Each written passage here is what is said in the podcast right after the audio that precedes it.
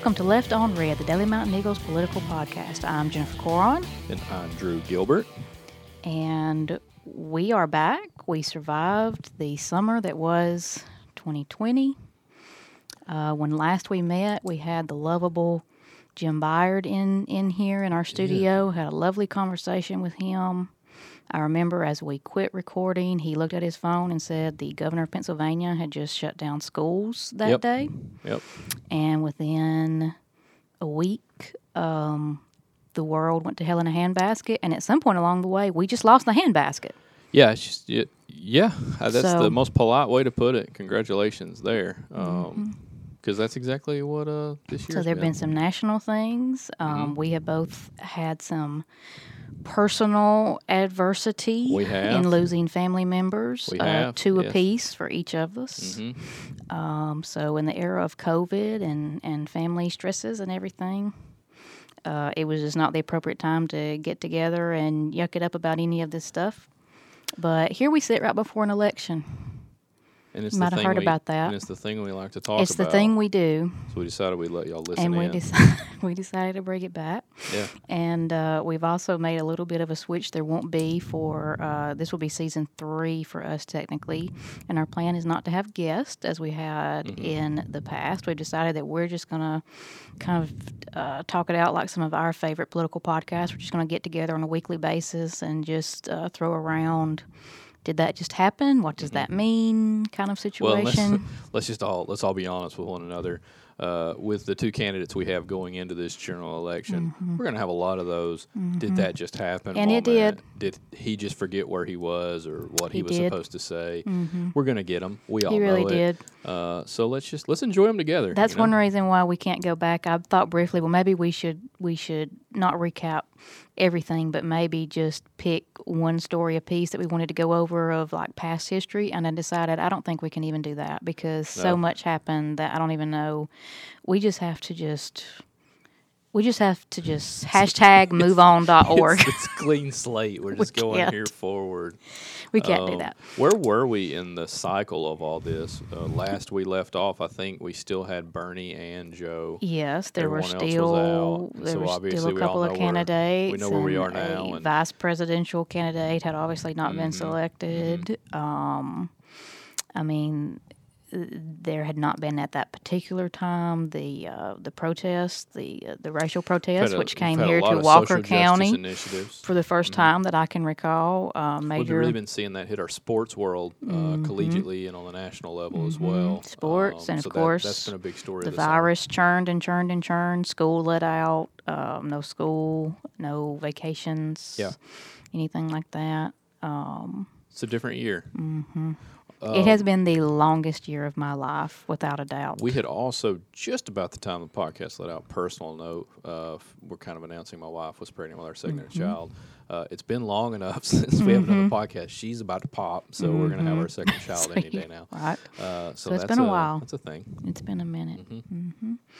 So, uh, so no guest for uh, for season three. Just me and you talking through before the election, up to the election, after the election, because think- election night will go on uh, for a few days. Yeah, I don't think most people one. realize. Mhm. This isn't going to be a. I think there, you know, there could potentially be enough data to call it uh, on election night if if it's swinging one way or the other. Um, but there, there's just going to be so much mail-in ballots of, Mm-hmm. of people that don't want to go to the polls uh, as it relates to COVID nineteen, and that's going to really change. I know that. Let's see, what was I seventh or eighth grade? What grade were you in with uh, Bush Gore?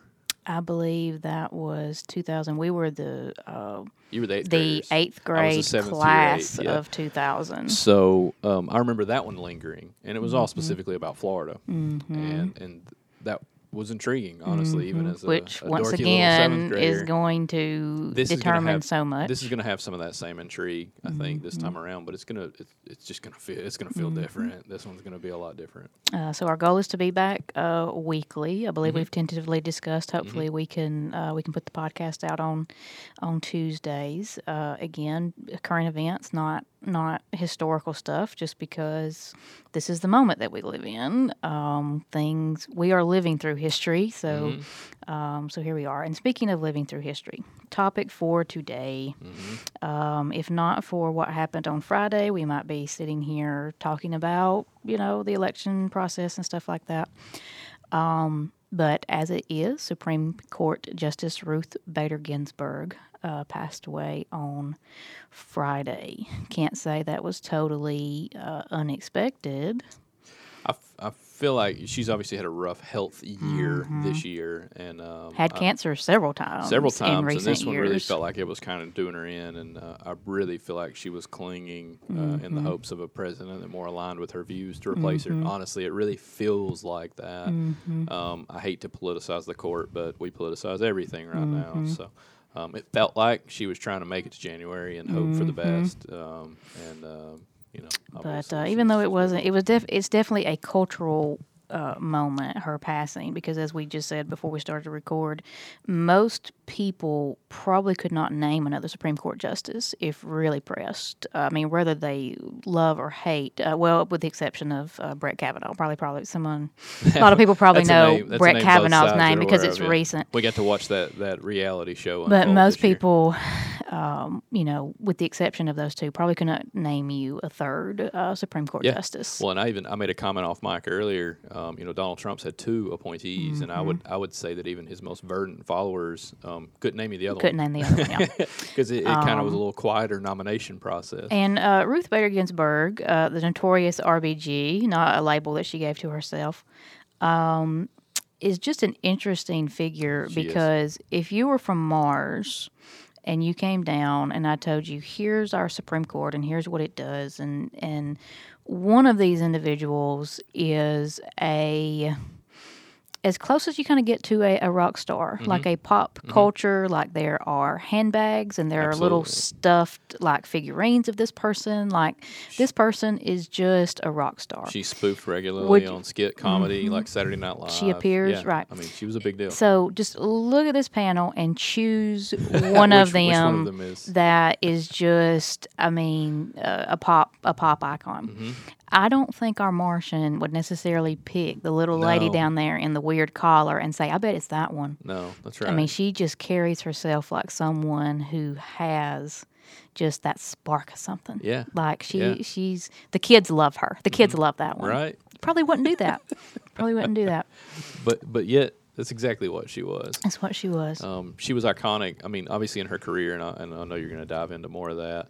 Before she gained this pop culture Mm-hmm. icon status of the last decade, and uh, before she gained this reputation of dissenting from the bench and standing up to um, the the rest of the court, Mm-hmm. um, um, she was she fought cases in the Supreme Court as an Mm-hmm. attorney. She was the second woman ever appointed to the bench. Um, she was actually a pretty moderate judge by all of her records standards, uh, but she was building this legacy f- for.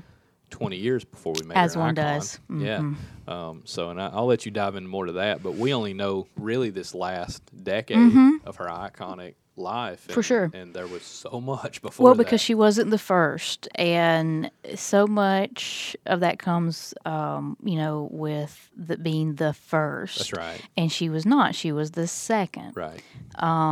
so my intent isn't to go over her full her full bio. I mean, as I put on the Facebook page, a lot of people are going to say things, write things, whatnot. Mm-hmm. Um, I've pulled the information that I thought maybe I hadn't seen other places and that I thought was uh, was locally relevant. So uh, from uh, I forget if it's the uh, the Bronx or Brooklyn. I mean, just Mm-hmm. she's from New York, um, obviously, and you don't just become a feminist icon, which she was uh, definitely just because something happens. And so I, I found this in some of the research. Uh, her mother died um, right before she was going to graduate from high school. She had cancer.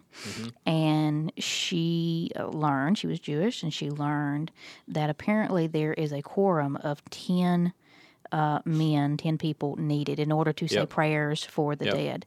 Women uh, do not. I don't know if this has changed, but women did not count toward that that quorum. I think it changes from uh, kind of area to area. I think that's kind Mm-hmm. of a localized decision within the Jewish community now. So you still are going to have some of those that are staunchly in favor of the old method. Uh, so this this goes back a long way with her, and that's where a lot of her dissents come from. Her most fierce uh, dissents, what she was famous for, usually involved women's issues. Um, so there are several Alabama connections, inclu- including the first case that she ever argued before the Supreme Court. Uh, I'm not sure. I'm, gonna, I'm probably going to say this name wrong. Uh, Frontiero versus Richardson was the case. It was in, in 1973, and it was um, an Air Force lieutenant, female, who was asking uh, for a dependence allowance for her husband. Um, I believe it was medical and housing and that type of thing.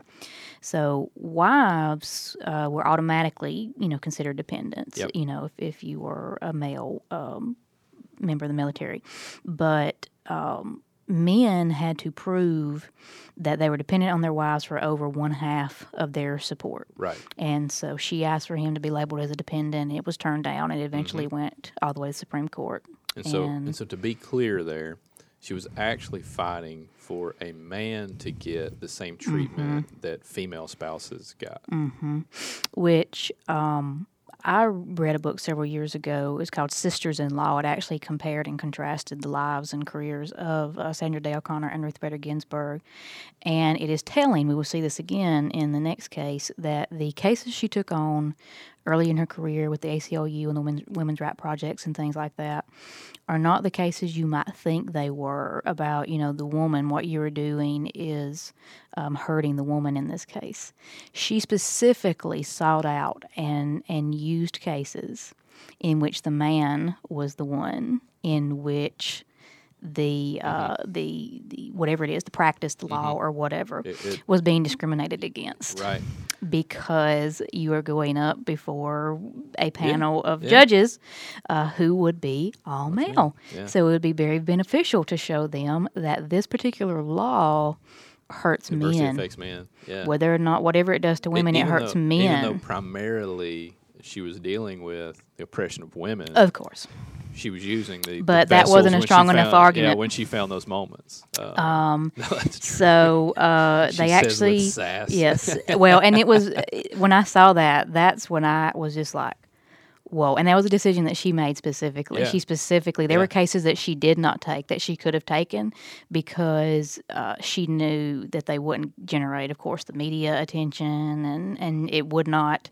Uh, the sympathy of the court Mm-hmm. would not be with her in the way that it would be in some of these other cases. So it was a very strategic decision that she made. Mm-hmm. Um, so she won that one, and it involved. I don't know if I mentioned the reason we're talking about that is uh, this lady was in um, was here in Alabama. The, the, the she was stationed in what would be our our Air Force base uh, in Montgomery. Montgomery. She was in Montgomery, and so uh, it was the first case that uh, Ruth Bader Ginsburg ever argued before the Supreme Court, and uh, they won that one. Now, by the time that was being argued and, and decided and everything, it was decided in 1973. I believe the couple had actually um, divorced, and so at that point, the the benefits that were in question were no longer um, it no longer mattered to that particular couple, but it was still uh, it set precedent going into the future that Mm-hmm. you couldn't just you know say that you have to prove in this case because I believe the the husband was in school or something is the reason that was That's correct. working that Yep.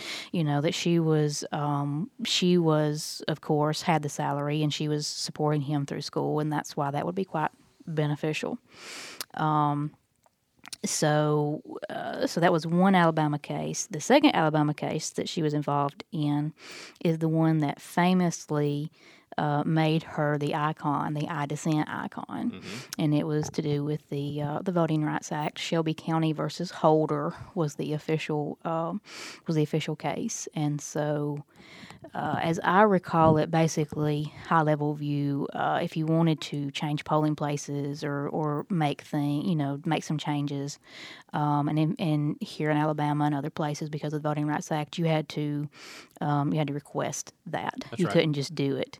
because back in the day, you know, that was obviously a way to disenfranchise people. That's correct. Uh, so in 2013, there was a 5 4 opinion, a very um, common uh, vote for the Supreme Court, 5 4, but they declared that specific part of it um, unconstitutional. And so the state of Alabama, that's why your Shelby County no longer had to, um, or anybody, didn't just apply to Alabama, but you no longer had to abide by that portion of the Voting Rights Act. Um, and as I was telling you, so to dissent as a justice, you get to, you know, concur with the majority opinion. Um, basically, you can just sign on with what you know the, one person writes. You can write your own opinion, or you can write a dissent. Uh, she became very popular for writing dissents, and not only writing them, but reading them from the bench, which, according to court custom, is very rare uh, one it is one thing to dissent to read one's dissent aloud from the bench uh, is really trying to highlight the fact that you believe the majority got this wrong. They got it very wrong. History will prove them incredibly wrong and they might be morons just quite frankly. They might be.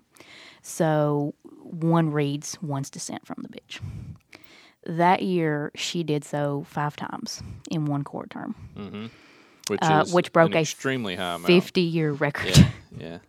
Some justices may not do that at all. Uh, she did that with the, the Shelby County dissent. Um, and one of the famous lines from it is basically saying that um, so to just suggest that we don't need the Voting Rights Act uh, anymore because we don't have the disfranchisement that we once did. Once did. So to throw out the Voting Rights Act now is like throwing away your umbrella in a rainstorm because you're not getting wet. that was part of that opinion. And so after that one, uh, I believe some college student or something kind of took up the I dissent label, and uh, you know that's where you get it- it- memes Yeah, and it became a pretty big thing. all sort Yeah. of things. So the whole notorious RBG thing came about in 2013 because of a case that involved uh, involved Alabama, and the other big one was Lily Ledbetter uh, versus Goodyear Tire and Rubber Company. A lot of people know the name Lily Ledbetter because there's a Fair Pay Act named after her, but a lot of people don't remember when her case went to the Supreme Court in 2007. She actually lost it, so the Supreme Court found against her. They found at the time the statute of limitations had- had passed, even though she had Well, not received her. Uh, There's some meat on that bone too. Mm-hmm. The the reasoning they gave was basically from the time of her first pay period Mm-hmm. was the when notice was given, and um, the the what seemed to be the flaw in the logic was that when you get your first paycheck, do you know the rate of pay of all the people of other? Mm-hmm. Right. like you, she, and she didn't know Yeah, until she was about to retire. That's I mean, it was like 20 years Yeah. later when she found out and everything. So uh, before the Supreme Court, again, she lost. Later, you Mm-hmm. know, her name has has been on legislation that's known as fair pay. Uh, once again, we have uh, a five-four majority, and she delivered uh, that dissent from the bench. Um, also, uh, Lily Ledbetter had actually won in a lower court system. She'd actually won the money. She won uh, three million dollars. So what the Supreme Court did there was take a a decision that had been made in Lily Ledbetter's favor and basically Said, "Never reverse Yeah. reverse that. Um, so uh, that also involved because uh, Goodyear uh, Tire that was in Gadsden. She was an Alabama Mm-hmm. native, and that in Gadsden. So uh, once again, the dissent was written by Ruth Bader Ginsburg and had Alabama's name all over that Miss one. Ledbetter has continued. Uh, her name ended up being attached to a Fair Pay Act Mm-hmm. uh, a few years later, and then she's actually uh, still a a champion uh, Outspoken. for the because I Mm-hmm. know that she she did an interview with Senator Jones uh, last week, so she's still very much involved in Mm-hmm. That conversation of, of equal pay. But at the women. time that she encountered uh, Ruth Bader Ginsburg, uh, Yeah. she was none of that. She was Yeah. just a woman who deserved more money That's for right. the work she had done as a That's right. supervisor for a really long and time. she figured it out, and the Supreme. Court, five to four, said, eh, there, you know, there's just this technicality here that we can't get past. So, uh, no. And so no. since that time, um, we've had two more women go on the bench since that case was decided Mm-hmm. uh, because we got uh, Kagan and Sotomayor, Sotomayor. in that time. So we, we have those those two women are still serving, and then uh, President Trump seems to have committed himself to replacing Ms. Ginsburg with a female. So Mm-hmm. um, obviously that can always help when you have uh, you know, a little bit of diversity in the people making the decisions. Right. Mm, So maybe someone that could could feel where. Which case is going. Obama may go down in history um, as the only president. I have a list here of of um, the justices that have Mm-hmm. been appointed by various presidents. He only had two. He had two. He and nominated those- Merrick Garland, and those were his two, right? Yeah. Who didn't who didn't make it. Yeah. So it, to be confirmed to the bench, both of them were women. hmm His two confirmed So- were, were women. His third nominee was was a male. Mm-hmm. Yeah. I pulled that out. So in the modern era, obviously FDR breaks all the rules because he, he was right. Yeah. He was We allowed it. president for I mean a while, And so he had would be he had nine. kept him on. Somewhere he's still he's still signing executive acts. How many? How many's after that? Uh, so nine for him uh, Uh-huh. that he confirmed to the Supreme Court. So which presidents did you think have had the most uh, individuals confirmed to the Supreme Court Uh, after I'm going to guess they would continue to be uh, older times of when you would have had more appointments. Mm-hmm. so we're Um, talking about since I know FDR. Obama had two. Obama Clinton, had did two. Clinton have three. uh, Clinton had two, and I'm and He only had two? specifically confirmed several Okay. of these. You know, nominated And others, but they didn't Bush work had, out. He had John Roberts. I don't remember. Who, he had another one though, didn't he? Did Uh, he he did. He had two. Who was his other? Um, Because I know he appointed the chief, the current chief justice. he did. So I cannot interesting remember enough, I remember that. So Did he appoint Scalia? Sandra Day O'Connor. I don't think that was. Uh, he could have. Because Scalia went on. No, Scalia went on Older. the Supreme Court before Ginsburg. So Yeah. that might have been HW that appointed him. Um, so he appointed um, John Roberts to fill um, Requ- uh, Rehnquist's seat, which is another fun yeah. fact that I have here: justices who have died in office. Um, but uh, Sandra Day O'Connor, initially he was nominated because Sandra Day O'Connor was stepping down. The first female um, uh, confirmed to the Supreme Court was stepping down, and he appointed um, or nominated John Roberts. And then Rehnquist died, throwing you know the Chief Yeah, Justice. monkey wrench. And so that was kind of, I don't think it was completely unheard of that John Roberts would become Chief Justice without ever actually serving as Justice, but he definitely withdrew that nomination and quickly threw him in for Chief Right. Justice, And which I- is how you get today's Chief Justice. From my point of view, I believe Mr. Roberts has served quite honorably in the role as Chief Justice. So that seems a good Mm-hmm. Sometimes uh, quite to the dismay of the man who appointed him, which is also a thing about presidents and their Supreme Yeah. Court appointments. Well, but that I mean, it, if you really believe in the power of American democracy, Mm-hmm. then they shouldn't do what you we want to do need all to the time. believe in an independent judiciary. Uh, so Eisenhower was the answer to our trivia question, right? After FDR, five. He had five confirmed Five's a- Supreme that's Court. a huge number. Nixon and Reagan both had four. Now, this is interesting as you go down the line. So, Ike had five. Nixon and Reagan both had four, the aforementioned Miss O'Connor being one of Reagan's.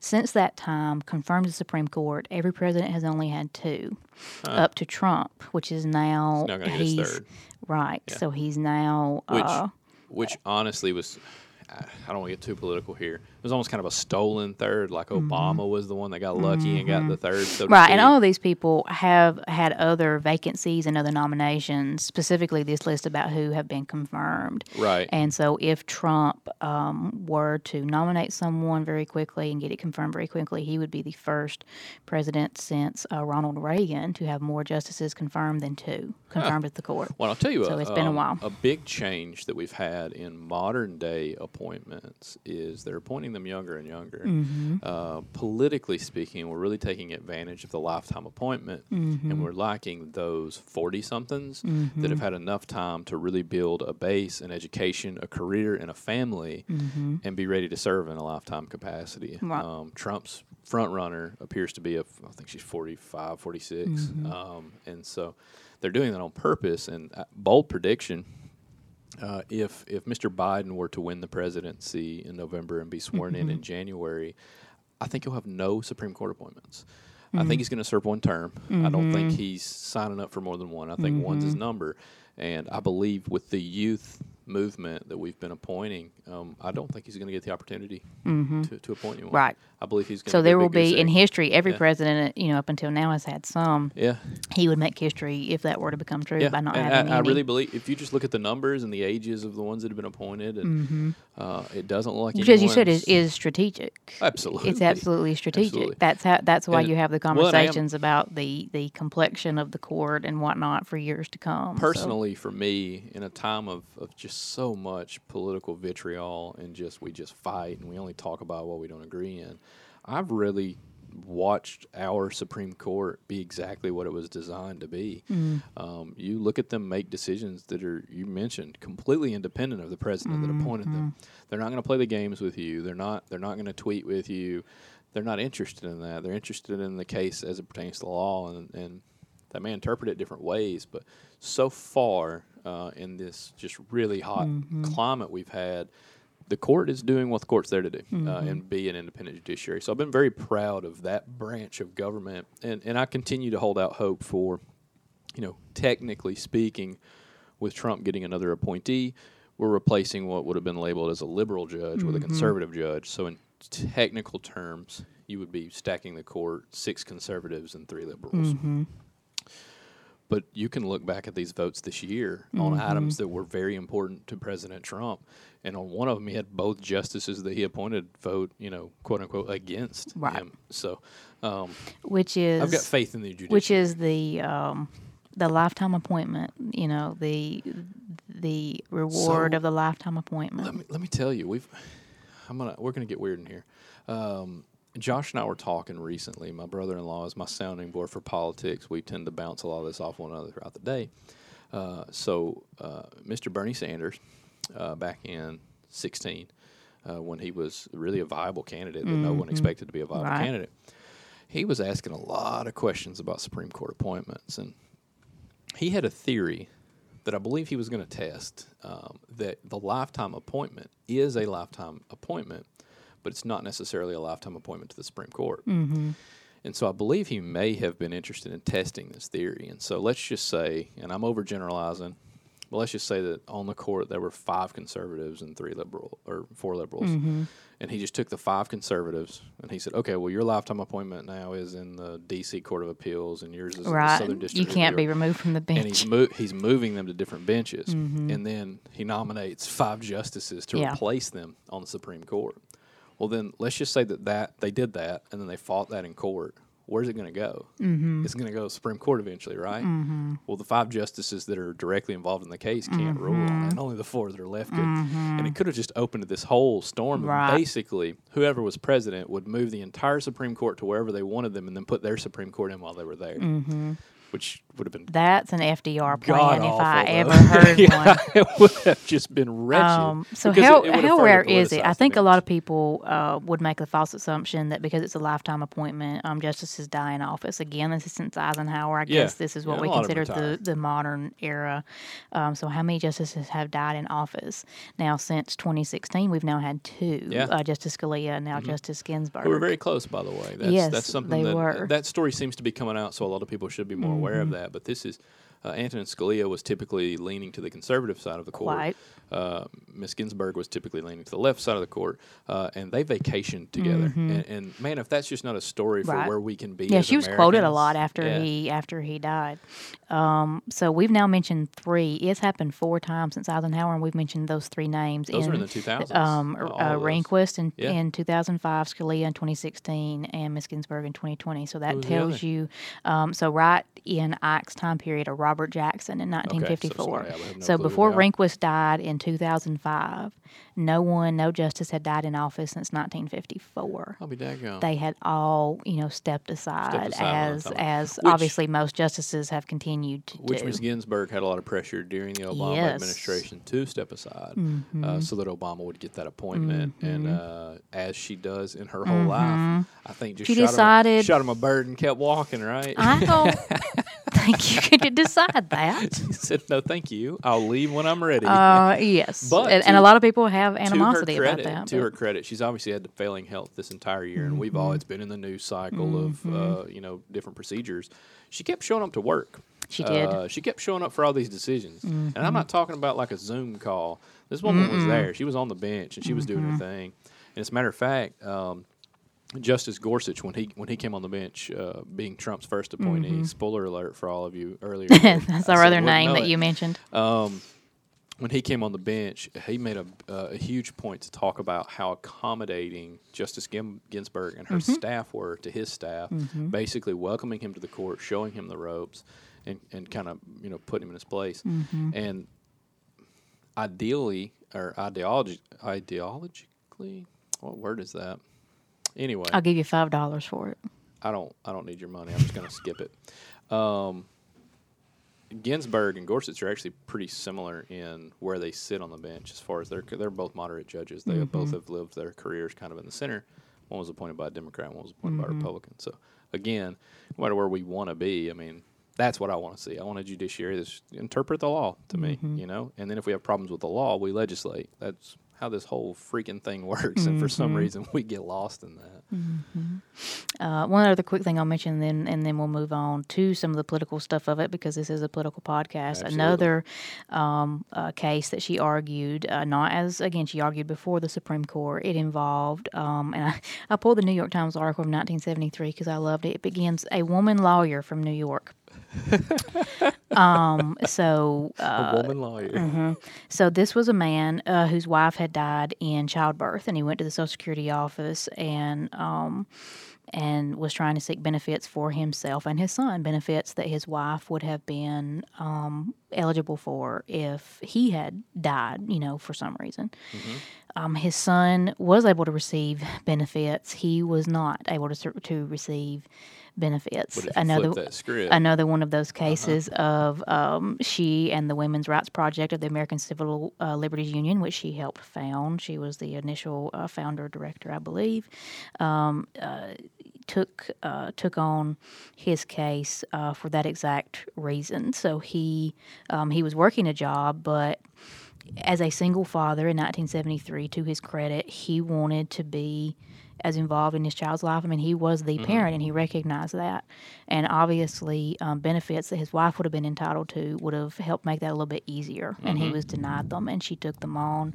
And um, they decided that case in uh, 1975 in his favor, eight, eight to nothing. So, just as another example of those cases that um, that she took on strategically um, to prove that sexual discrimination does not always mean the woman is the victim right. of it. Yeah. Even though if it's primarily a, a woman a Um, Right. victim, it can Obviously, no one's going to directions. Mm-hmm. argue that you know that is not the overwhelming benefit of it, but sometimes our constructs that we have in our laws and things to say that is sexual discrimination does not just mean that uh, females are victims; men are victims of that same discrimination. Mm-hmm. Um, because again, he's in the role of what we would consider the stereotypical, you know, the caregiver and whatever for no fault of his own. His wife died, it died in childbirth, and so we say you have a social safety net if you're a mother, but we don't give you the same courtesy if you are a father trying to raise your newborn son. And so she she took that case and won. Uh, so let's move on to the fact that um, so we've seen this before. This is a rerun. Um, we've had a, see a different ending this time. we had a Supreme Court justice die in February 2016. Uh, the aforementioned Justice Scalia. Um, his replacement was announced, Merrick Garland, in March 2016.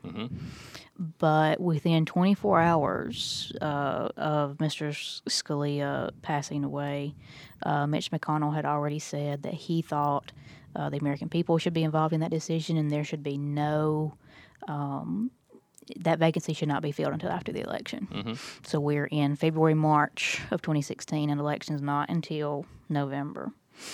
Um, in July of that year, by the way, interesting fun fact, um, there was a 100 year old record. So at that point, uh, Merrick Garland had been, his nomination had been pending for 125 days, the longest gap between uh, nomination and confirmation. And we know he was never, he was never confirmed. So uh, July is when he, July of um, 2016 is when he, is when he passed that. So, um, the and by the way, I've written down. Uh, there's a book by a Washington Post reporter, Confirmation Bias, that I read not too long ago. Actually, scarily recent. I decided to read this book that goes into all the politics of what went on around. You know, from the moment that uh, Justice Scalia was found deceased, I believe it was at some ranch, you know, out west or something. Um, the politics started right away. There was no, um, and I've seen this kind of thing on Facebook, like, you know, she's just passed away.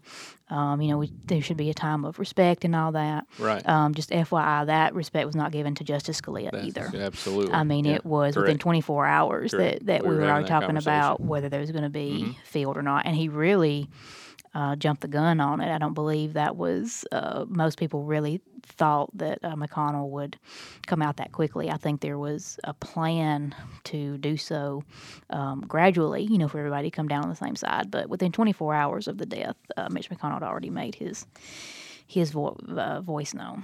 So confirmation bias is that book that takes you through the whole the whole history of what we lived through in 2016. If you care to go back to that, uh, but here we sit, and we are now. I don't even know how many days are we to election. I mean, 40 something, Yeah. uh, less than. I don't know. Not that many. Um, yeah. Um, I mean, 60 at the most. Yeah. And the question has once again been raised. Again, we've already mentioned that it's quite rare that a justice would die in office, that a justice would die in an election year. Mm-hmm. Um, both of them, what did I tell you those other two dates were? Uh, 2005 was Rehnquist, so that one didn't. was that was not an election yeah. year. Um, so for for both of the last two to to have happened in election years, it's extremely extremely rare. Um, but here we sit. And as you said, uh, the question of if there's going to be a different outcome, we don't know that. But there is definitely momentum moving in the direction Oh, of we are going to uh, get a nomination very soon, Mm-hmm. and that's going to be taken up, and that person uh, would fill that seat Mm-hmm. uh, fairly quickly. Is what is like most likely to I would, happen. I would assume uh, we get the nomination. It looks like late in the week. I think President Trump is trying to respect the memory of, of Justice Ginsburg Yes. best he can, Which uh, and hold the nom until it's not funny, but I mean, it kind of is. It's a it, dog and pony the, show. the idea that it is, you know, and I just mentioned, you know, 24 hours. At what point does it become not respectful? well, it's like it's like fake respect. right after the funeral, have. right? Yeah, So there's yeah. at what get- point I is no one going to say that's gonna get- disrespectful? at least we're attempting some decorum here. Right, we're I'm- trying. I'm here for it. Gold stars for Um, that. So they'll, they'll do the nomination. They'll begin the, the process of the hearings. The hearings will be very similar, I think, to what you saw in Kavanaugh's case. Uh, we're going to try to throw as much as we can to prolong it as much Mm-hmm. as we can. Um, I think ultimately we're going to see a confirmation, you know, at or around the election. Uh, and keep in mind, we elect a president in, in early November. You Mm-hmm. could you could literally confirm her in January with the same Senate. You know, yes, I have that written down here. a difference. I think the only difference there could be was um, in uh, Arizona. Mm-hmm. Uh, I believe it's, it's Mc- McSally that took the seat of the late John McCain, uh, was appointed to the seat. My understanding is is that if she is defeated in the general election uh, by her Democratic challenger, who looks like he's probably going to defeat her, he's he's a he's a favorite to s flip a seat. That's one of the ones. Um, my understanding is that he can actually take office before January because he would have been democratically elected, whereas she wasn't, and there's some rules there associated with that. That could add one extra vote to the side of the Democrats. The ones to really look at, and let me be clear, I fully believe we're going to see a nomination and a confirmation of that nomination. It actually looks like. Uh, President Trump's top five are qualified judges that, unless they just find some Right. dirt of murdering someone, uh, they're going to be confirmed the the senators to keep an eye on. You've got two. You've got Miss Murkowski from Alaska. Uh, she's already said that she believes that whoever wins the election on November the third should be the one nominating the judge. Uh, she's a moderate Republican. Uh, Alaska has long been thought of as a very free-thinking state, and uh, I think she prides herself on not just toeing the party line. Uh, you've also got um, what's her face from Maine. She's in a she's in a real dogfight too. Susan Collins. Susan Collins. Um, she is. I'm cheating, by the way. I'm looking at this you. AP I'm trying to do it from memory for the record for all those that can't see. I'm trying to pull this out of my brain. Uh, Susan Collins is in a dogfight up there, so she is Mm-hmm. like the last surviving New England Republican, and uh, she's always been a moderate that didn't toe the party line as well. Uh, she really looks like she has a challenger this time, and she may very well lose her seat in November. Uh, but she has also stated that she would not vote to confirm a Trump nominee until they see the results of the presidential election. Uh, the other wild card is always going to be Mitt Romney. Uh, he really, frankly, doesn't care what his party thinks about him ever, uh, which I actually kind of find endearing. which but- is the benefit of having the last name uh, Romney, Romney, and its and the- particular and the money- history in the United States. Well, and the money that goes And with the money that goes last with it. name, that helps to not care. He also represents a state that is okay being, uh, you know, not confined to a party. Mm-hmm. Um, the other ones that jump out. Uh, so we got to go back. The current makeup of the United States Senate is 53 Republicans and 47 Mm-hmm. Democrats. You only need a simple majority. You do. Uh, so you need 51 votes. which changed um, when McConnell changed that as well. I don't know it- that I agree with that as far as something like this should really be a 60 40 kind of thing. But also, we're hyper partisan now, so would you ever get anything done? I don't know. Mm-hmm. Um, anyway, so you just need a simple majority to confirm these judges, which means the Republicans can lose three votes and they would have a 50 50 tie. And uh, Vice President Pence could break the tie. And as we all know, he would break it in favor of President Trump's nomination. So they can lose three. Um, they've got the two that are definitely not going to vote for this nomination early. They may vote after the election, but they won't vote up to it. Uh, you've got Mitt Romney, who hasn't spoken yet that I've seen. I haven't seen either. Um, but he's always a wild card, and frankly, he doesn't care for Donald Trump. So that's a thing. Uh, you've also got a, one really to keep an eye on. To me, is Cory Gardner. He's a senator out of um, Colorado who used to be a purple state and has really leaned blue lately. He's in a dogfight because John Hickenlooper, who was the governor of Colorado, recently a presidential Yes. candidate, was the mayor of Denver and also was a brewery owner, um, which is where I find kindred spirit with him. Uh, he's pretty much destroying Courtney Gardner in the polls, and it has a lot to do with the voting makeup of Colorado has really shifted to the left over the last four, five, six years, and the Republican base doesn't exist anymore. If Cory Gardner wants to see a chance at winning, he has to appeal to the moderates. He has to appeal to the center. And I think the most centered thing you could do probably not vote on this nomination. So he's one that really has some potential to shake things up. Uh, and then and then the other one is who's the guy from Iowa. he's a nut. He was over the judicial uh, committee. Uh, Oh, is it yeah. Grav- Gravely? Grassley. Grassley. Yeah. Grassley. Um, check his Twitter feed out when you get a minute. Somebody let their peepaw get on Twitter and got lost. he can't spell the word pigeon. Yeah. Uh, United States Senator cannot spell a very common bird. Uh, anyway, he had made a comment when he was the chairman of the judiciary that he wouldn't let a nomination get out of committee in an election year. Mm-hmm. Uh, You know no- who else made a similar comment longer back in chairman. 1992? Who's that? Our Democratic candidate. It's actually called the Joe Biden rule, and Oh, they use snap. they use that frequently. Talk to um, me. Yes, in 1992. I didn't look up the history of it, but uh, during the um, the Merrick Garland situation, Republicans frequently referred to Of what they they did, the Biden rule playing because he said that once the um, primary process had started, I believe is what Mm-hmm. he said. Once the primary and the political process had started, he did not believe it was appropriate for there to be um, nominations and such to the Supreme Court. I get it, but you're also elected for a term, and so while you're in your term, you serve. Mm-hmm. Right. Back to the So respect thing. At what yeah, point? I At what point are you officially Up until the not allowed to make office, decisions you're, anymore? Mm-hmm. You're there to serve, and, and let's let's just be very clear about what we're dealing with. In 2016, Mitch McConnell had the power to not not take a vote to get a liberal Mm-hmm. judge on a court and take a chance that his Republican candidate won in November. Which He seemed like a it- long shot. He was taking a chance on a guy that he probably couldn't win. And I then mean, became we, reality. Mm-hmm. We remember the improbability of, of Donald Trump's victory. Then it became a reality, so he got a conservative judge. Now he's got the opportunity to shoot one through real quick in a body that he's probably about to lose his majority. Mm-hmm. it And seems he- at least quite possible. when he loses his majority, he loses his job. He's the minority leader now and not Mm-hmm. the, the majority leader. So it has nothing to do with decorum and rules and what we should and what we shouldn't do. It has everything to do with grabbing the power for our side while we can. Right. That's what we do. That's, Absolutely. That's how the whole thing freaking works. So, Absolutely. um, I really wish they would quit talking to us the way that they do. And I, I really, literally, I Mm-hmm. Just wish Mitch say so. McConnell would take a microphone and be like, "Look, I got the power to do this. In case y'all missed it, I won. yeah, I'm here. This So term's almost over. We over. won the election. So McConnell's got a challenger in Kentucky that's not going to beat him, but she's actually kind of chinked the armor a little bit. Kentucky's a little bit of a weird voting state. They Mm-hmm. voted very similarly to us in in terms of for President Trump. They were a Mm-hmm. good Right. eighty percent of the vote or something crazy. Uh, but they also elect Democrat. They have a Democratic governor, I think. I think that's true. Uh, they're they're an independent voters, which take notes, Alabama. We have more power when we actually are an independent Mm-hmm. possible. Mm-hmm. voting body, and we don't we're not just loyal to a side. Right. It makes it really easy for them to be lazy. Mm-hmm. Um, but Kentucky has a weird little thing going on, which is going to give uh, McGrath is the one running against him. Uh, it's going to give her a chance to just chink the armor. Uh, I Mm-hmm. don't think you're going to beat Mitch McConnell. Um, Not with his money well, who's really and threatened? experience. Um, let's talk about the Senate then, I guess, if you want to talk about that a little bit. Um, election wise, we already talked about. So, the most likely seat for the Democrats to lose is ours. Uh, Senator Jones will most likely lose to Tommy Tuberville, uh, both of which we've had in this room and on this podcast.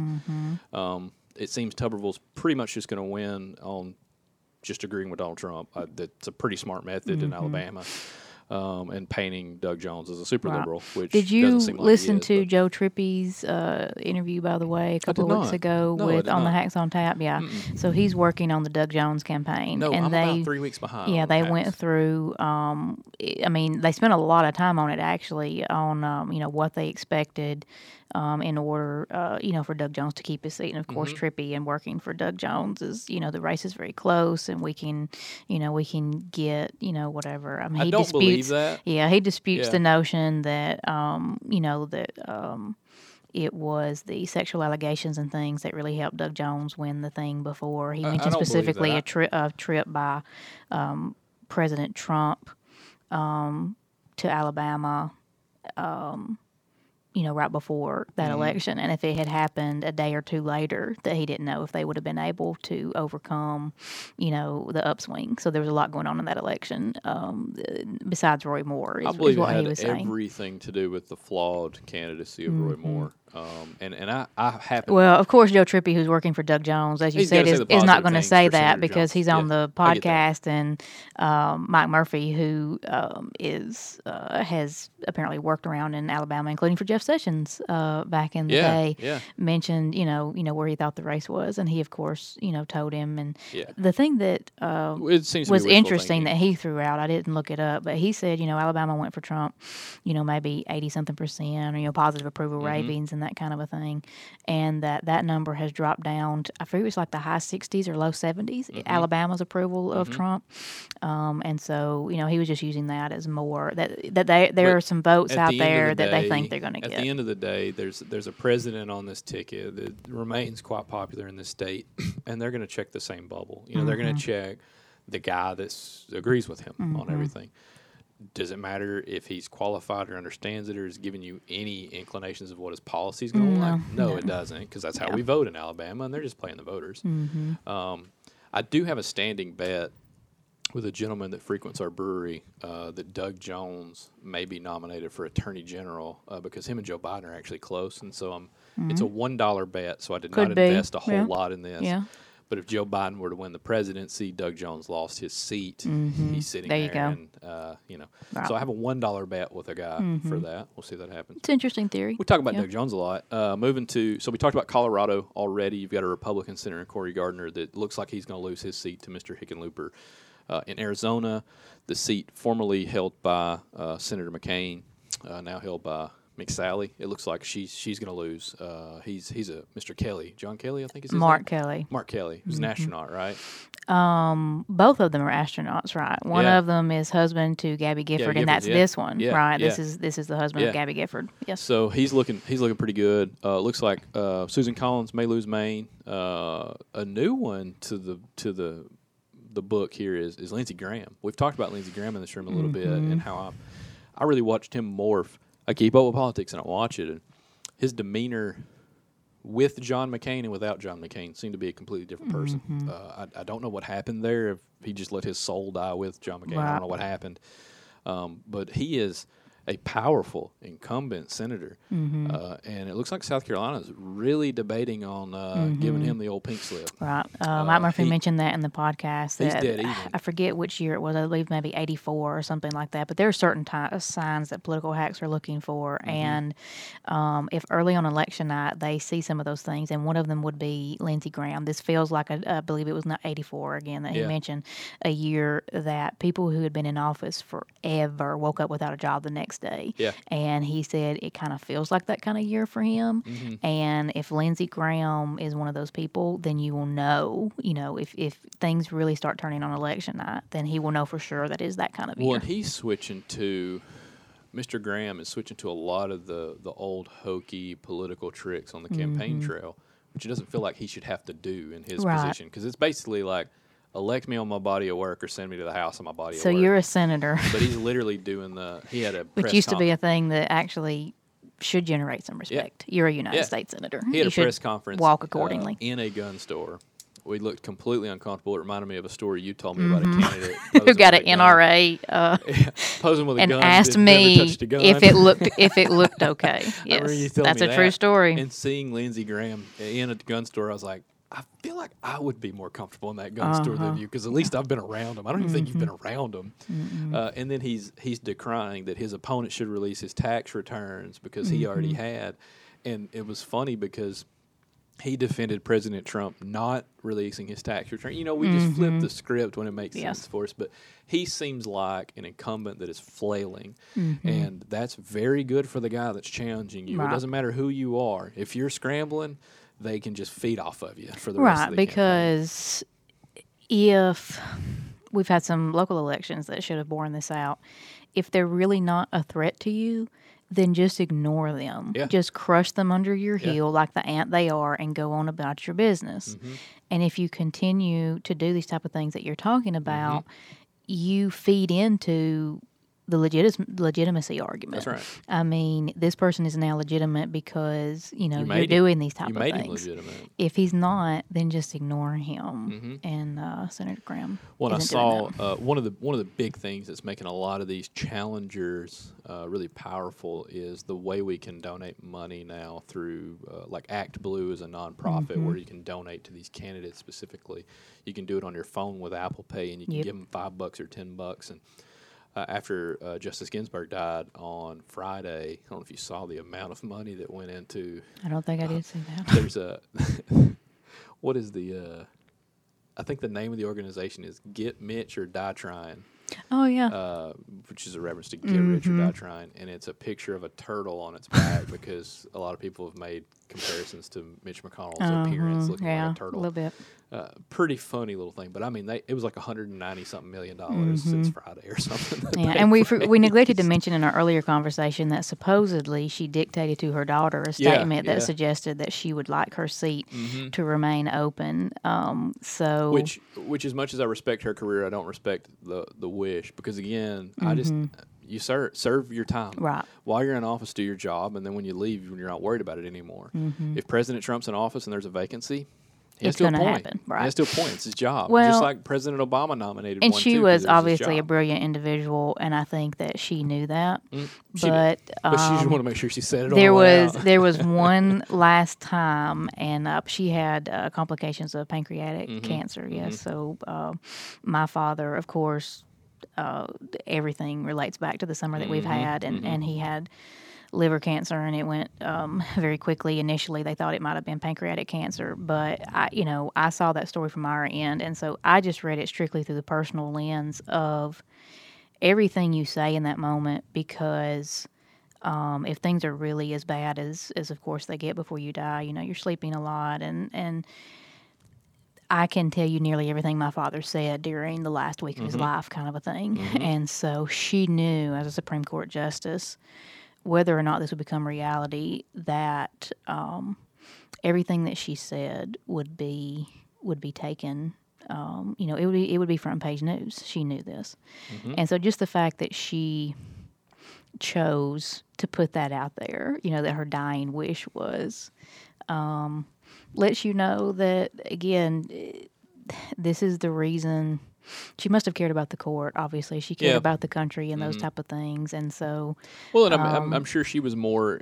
She's more interested in a balance in the judiciary. You know, Mm-hmm. if we lean too far to one way, are we really getting a balanced judiciary? Right. So I, I certainly understand where she's coming from. uh, right, whether or not it ever happens, the fact that she didn't just go quietly, uh, you know, that Mm-hmm. was uh, uh, that was something that, that popped out to me. But um, but yes, again, the odds are, um, let's see, somewhere in here there was an AP there was an AP article. I mean, you're right; they can they can literally, um, you know, confirm someone the day before inauguration day. I mean, they have they have that long. There's no time limit on that, other than you know changing office and the rest of you, you know, Yeah. taking office. Well, and you look at a wild card I didn't mention in all this would be like a Doug Jones here in Alabama. Mm-hmm. Uh, I know people beat him up for his vote on Kavanaugh.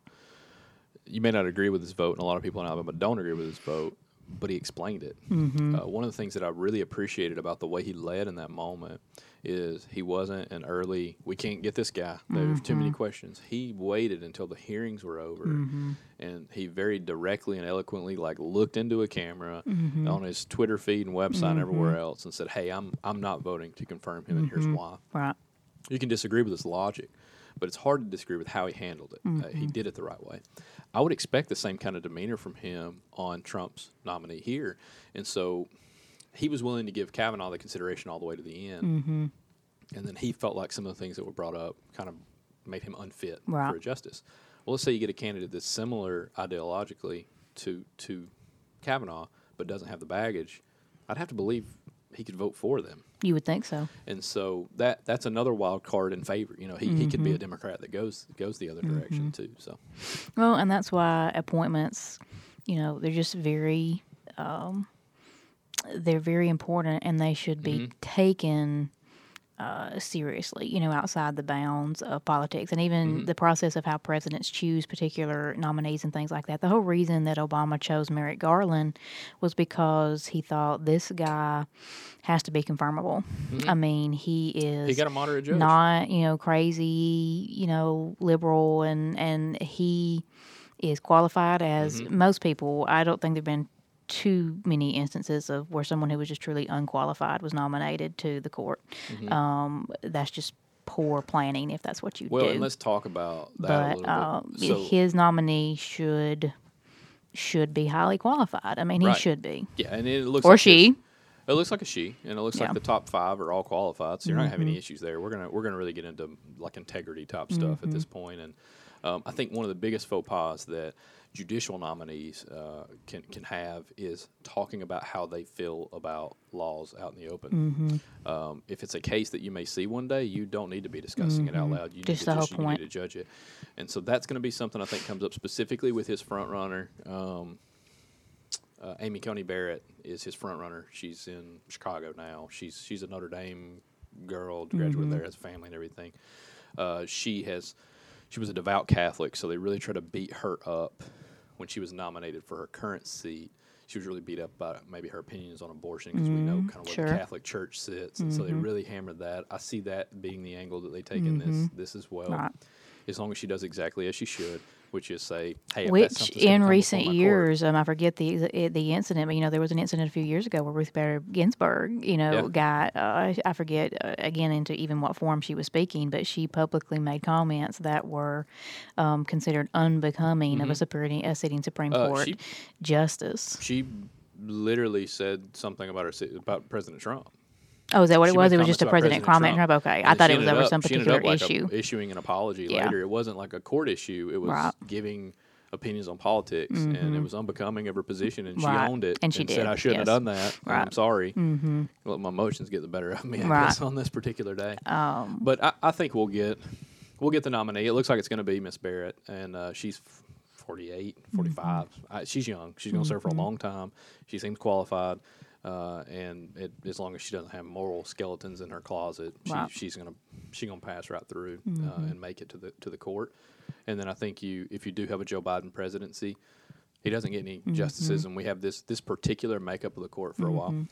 Well, and we f- we failed to mention, and and we'll move on to our ending, but um, the Democrats never um, emphasize the importance of the court in elections. It is Republicans who talk about, um, and that's one of the things that moved President Trump from just, you know, hey, I like how this guy, you know, tells people off to, oh, you know, like I I kind of can vote for him is when he released that list Yeah. of names, Well- which was unprecedented. Well, on top of that, let me tell you, um, I personally believe that with Trump, it's like 99% noise and 1% substance. Mm-hmm. He, he beats a drum a lot. It's his brand and it works for him and it gets him votes and it's fine and it's what he used in his businesses for years. right.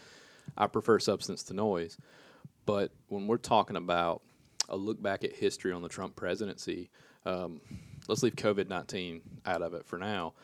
The actual significant things of his presidency is going to be judgeships. Mm-hmm. Um, he has packed courts all across this nation with conservative judges. He and as a nominee, he delivered on what he said he would do for his voters. Mm-hmm. Said what he would do. He had a lot of help um, with people who take that kind of thing seriously, and he um, as you said, whether or not he is a uh, political genius, I'm not Mm-hmm. sure, uh, you know, anyone would argue that. Well, you know what he was smart. but he knows branding. He knows salesmanship. Let me tell you what he was smart enough and to do. he is- realized very quickly that justices and, and courts and things are important to lasting Republican impact, voters. yeah.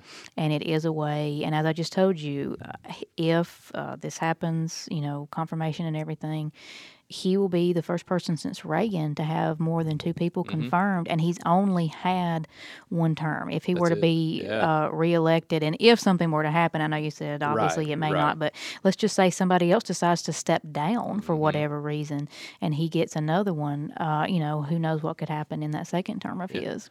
But Yeah. he, for all the things that he didn't, you know, kind of figure out the importance of early on. That's uh, the confirmation bias really made the argument that that's something that he, as you said, he understood the importance of it. He released it. It convinced a lot of people, and then he did what he said he was going to Yeah. do. Yeah. You know, he didn't release the list of which- names, and then Which may be the only box that you know, can fully check in that he didn't release a list of names and then nominate different people.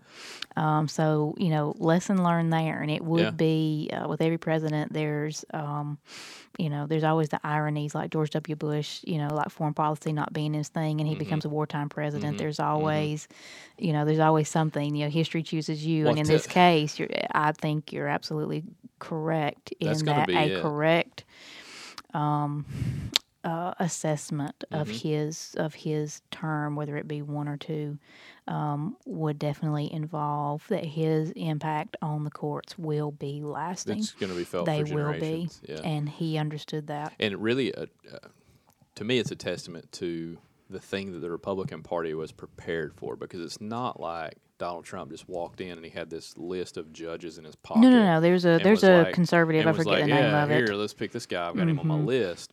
Uh, there was a very concerted effort on their part to once they got him in, they're like, "Hey, bud, Mm-hmm. They gave it to him. we gonna railroad some judges. Let's go Mm-hmm. for it." Uh, he actually had his the counsel to the White House when he first took office, as is the case with Donald Trump. He's probably five other candidates removed from that person. By Mhm, yeah, now, several people. Nobody lasts around there. Uh, but his name was Don McGahn, and uh, he's he's actually quite the libertarian Mm-hmm. uh, that snuck into the Republican circles. Uh, he believes in the hands-off judges. Mm-hmm. Don't don't you don't create laws, you just interpret them, and Right. he really felt like courts over the last 20 years or so had overreached. And in his role as uh, counsel to the White House, uh, he used his leverage for the court, specifically for Supreme Court Justice Neil Gorsuch and for Supreme Court Justice Brett Kavanaugh. And if you actually recall, uh, Brett Kavanaugh became very combative in the hearings. I don't know if you remember that. I actually thought it was very unbecoming of a judge It myself. was a little bit. That was under the advice of Mr. McGahn. mister McGahn told me to go and fight and then show the passion and the fire and you'll get out this the other side. And sure enough, he was right. It worked. yes. Um, but he had these people around him that helped him kind of get the judges. Well, nomination hearings are. Um, wretched, aren't they? um, you know, I actually listened to. I remember back in the day um, going to to college at UAB when uh, John Roberts hearings were, and since Bork, that's the name that comes up. Um, they're just really. Um, they're just really difficult. They're just really not mm-hmm. newsworthy. There's mm-hmm. nothing there. You're going to be told, and that's why people do remember him showing a little bit of fire mm-hmm. because generally, what you're supposed to do is just say,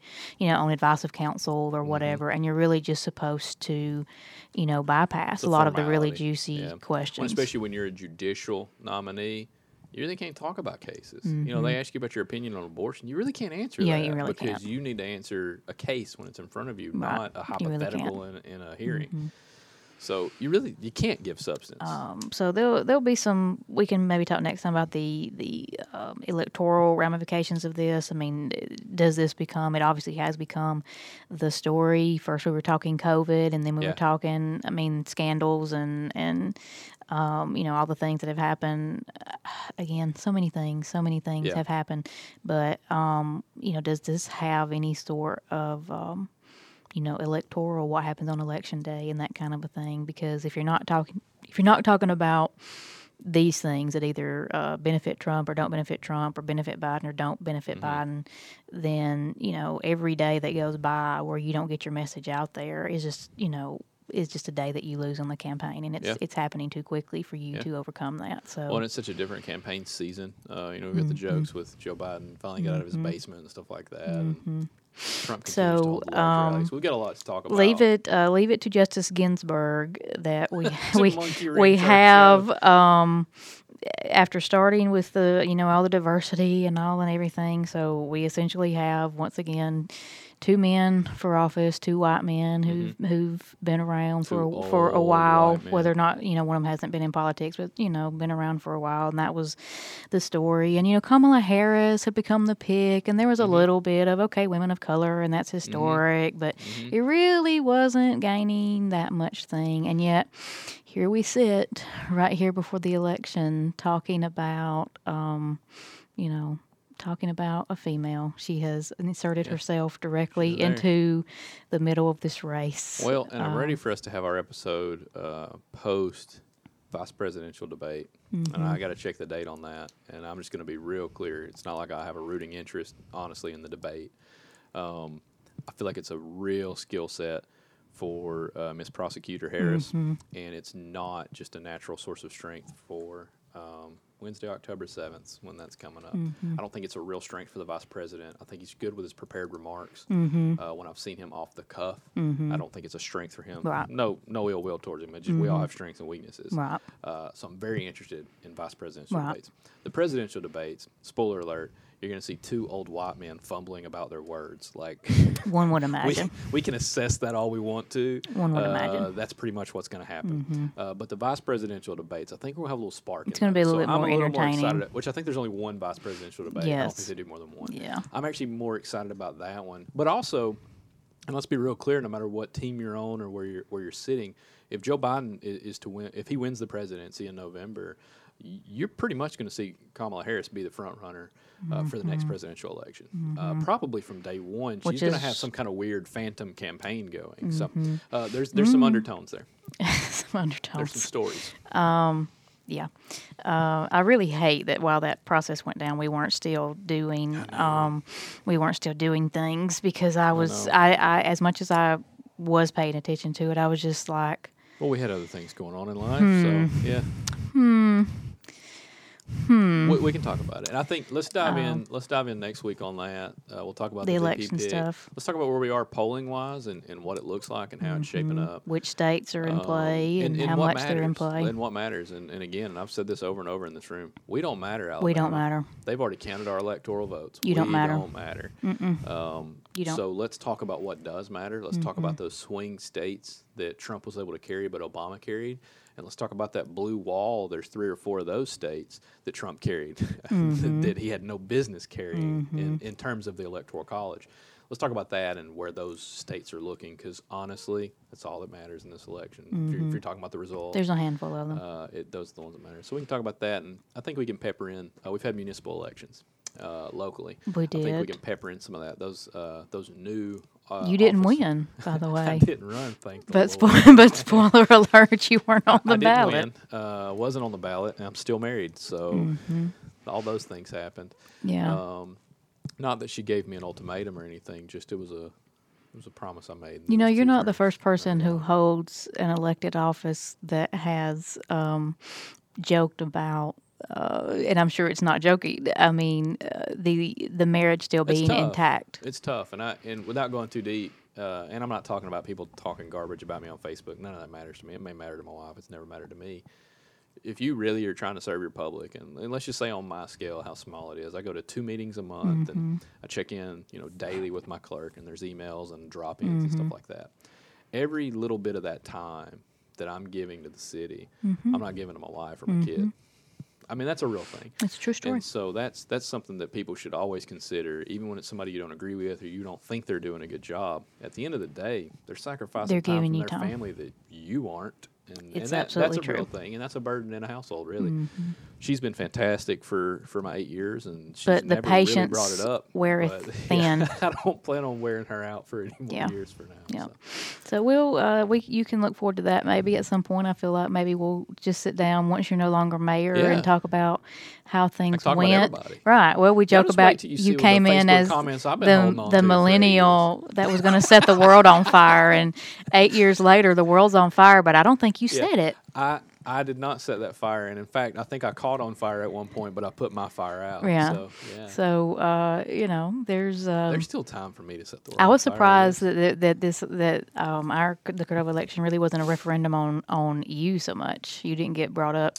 I was very happy in a lot of things, that. yeah. um, they just forgot it- I think they did. and it did not insult me at all. Yeah. I was pretty happy. They really didn't. They really didn't. So yes. So we're in the middle of that transition now, and I can talk a little bit about that and the things So that'll we're, we're be- That'll and be one of uh, our episodes, just talking yeah. about Cordova. Well, we'll catch up on the county, I think, and just where we are and where the leadership changes are, and you Mhm. know, if PDLs won again in Sumiton for the twenty Mhm. fourth Were you hanging on to your hanging on to your seat for that one? um, yeah, that's funny. All right, well, I'm um, glad we're back. Uh, we got plenty to talk about. We've got uh, Lots of things. What's shaping up to be a pretty unique presidential election, even though it's two old white guys. The Mhm. circumstances surrounding the election are unique. Well, unique. did you expect any? Did you expect any different? I mean, I did honestly. she- for the diverse this. field that the Democrats had in the beginning. no, I just meant that. Oh, I mean, the the the- election cycle, like it continues to defy, you know, Oh, logic. Like I said, I just told you that, you know, only Yeah. five times, four times Yeah. since our parents would have been alive have Well, would it- Supreme Court justices died, and we've it- now had it two in election years. would it be 2020 if it wasn't weird? It wouldn't be. It I wouldn't mean, be. I've been watching Tom Brady for two weeks, not in a Patriots uniform. This year's not. It's not right. Something's Yeah. weird. And I've rooted for Cam Newton for Zach two weeks, and was concerned right. about you the other night. He said it must really suck for Drew because I'm actively rooting for Cam Newton. I don't even know who I am anymore. the Red Sox situation. He, I'm not even he has you in his baseball. thoughts and prayers. Well, thank you, Zach. Um, so uh, we'll end with this, obviously because of, of things happening in the family. Um, it sounds morbid, but have um, become really interested in you know prayers that are said for the dead and how Mhm. different, uh, just just different things to do with with death and grieving and. Found this. Um, I'll source it, even though it somewhat embarrasses me to do so. Um, I did not pay money for this, by the way, on Libby. This comes from Oprah's magazine. Oprah did a whole Oh, thing on on uh, death, right? And so this is this is really the only thing I took out of that section. But it uh, so it's expressions from across the globe that you um, that you say in times after somebody has passed away. Um, and I just thought since we have spent so much time speaking of Justice Ginsburg, um, my favorite among these I would use as the ending, and it comes from Turkey. May she rest in heavenly light. I dig that one. It's simple. So we will see you next week, and thanks for being back with us. See you guys.